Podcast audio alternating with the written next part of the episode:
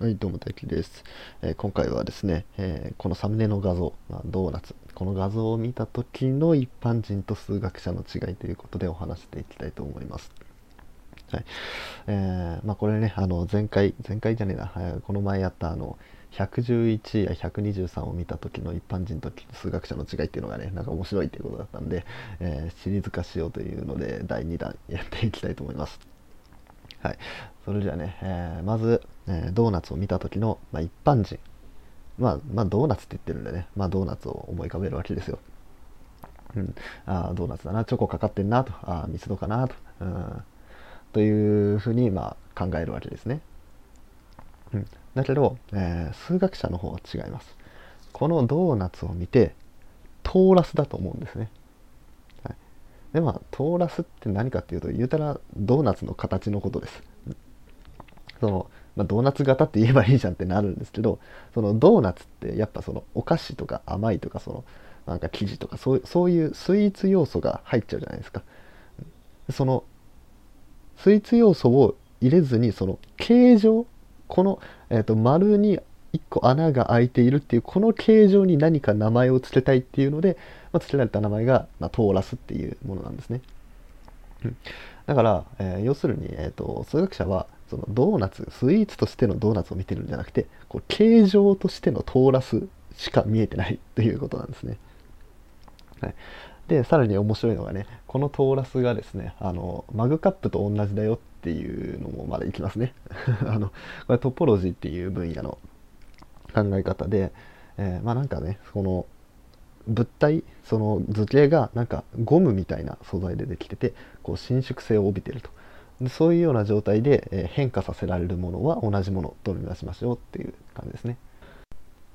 分かりやすいものでいくとあの円と、えー、三角形。これが同じものだと、えー、輪ゴムを想像してもらって、まあ、その輪ゴム、まあ、そのまま置いたら輪っかなんで円ですけどその輪ゴムの中に、えー、3本手を3本指を入れてこうグーって引っ張ると三角形になるじゃないですか、うん。まあ、そういうような変形ができるもののを、えー、同じものとみなすっていうのがこのトポロジーの見方なんですね。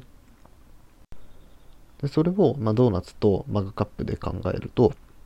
えっと、ドーナツのこの穴が開いてる部分をこう、えー、マグカップの指が通す部分だと思ってもらってでそのドーナツの他の部分をこうぐーっと引き伸ばしてこうカップ状にするとこうマグカップになるの分かりますかね、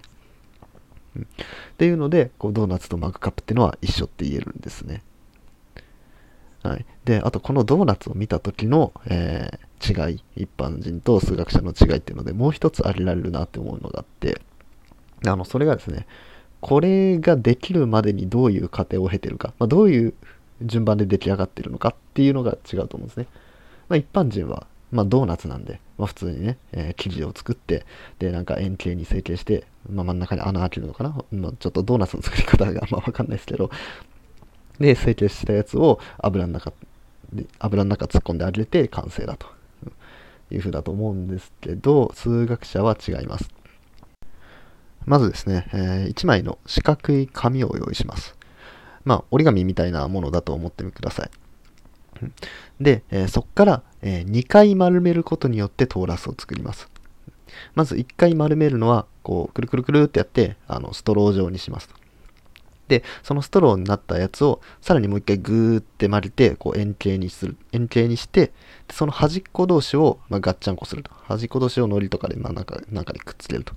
で、そうすることによって、こう、ドーナツ型、まあ、トーラスができるわけですね。で、さらに、ここから派生形として、えー、まあ、1枚紙を用意して、えー、ストロー状にするまでは一緒なんですけど、ストロー状にした後に、こう、まあ、丸めて、えっ、と、穴同士、え、端っこの穴同士をくっつけるんですけど、その穴を向ける、ん？穴をくっつける時の向きを逆向きにするんですよね。まあ、これちょっと言葉で説明するの難しいんですけど、まあ、要は逆向き、うん、トーラスでつける向きとは逆向きにつけようとするんですね。うん、でそうしたら、えっ、とクラインの壺っていうね、えー、表裏がない3次元の、まあ、3次元っていうか 3, 次元には描写できないですけど、えー、一応4次元の物体が出来上がるんですね。うんまあ、3次元で無理やり描写するとなんか、えっ、と壺の中にその壺の入り口がなんか中に入り込んだみたいななんかよくわかんない図形になるんですけどまあそういうような図形ができるわけですね。でこれってのはあのメビウスの輪と同じようなものです。あのメビウスの輪分かります？あの保育園とか幼稚園とかで、まあ、よくやりますよね。あの帯を一本長いの作ってで、えー、それの端っこを、えー、テープで貼り合わせるんですけど、その時に一回ひねって貼り貼り合わせるんですね。で、その後に、えー、まあ、その帯の真ん中をちょきちょきちょきって切っていくと、なぜか2つの輪っかが、そう、つながっ、なんていうの？円がつながって、2つの輪っかがつながって、え出てくるみたいな。そういう遊びありましたよね。あの、一回ひねってつける。あの状態のことをメビウスの、メビウスの帯っていうんですね。まあ、それと同じようなことが、あの、ストローでもやってると思ってもらえれば、まあ、イメージしやすいんじゃないかなと思います。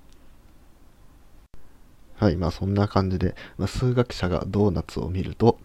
えー、トーラスっていうものを思い浮かべて、で、トーラスの作り方は、えー、1枚の紙から1回丸めてもう1回丸めるよっていうのね。で、その2回目の丸め方をずらすと、クラインのツボっていうものができるよみたいな。そこまで想像するという、はい、お話でした。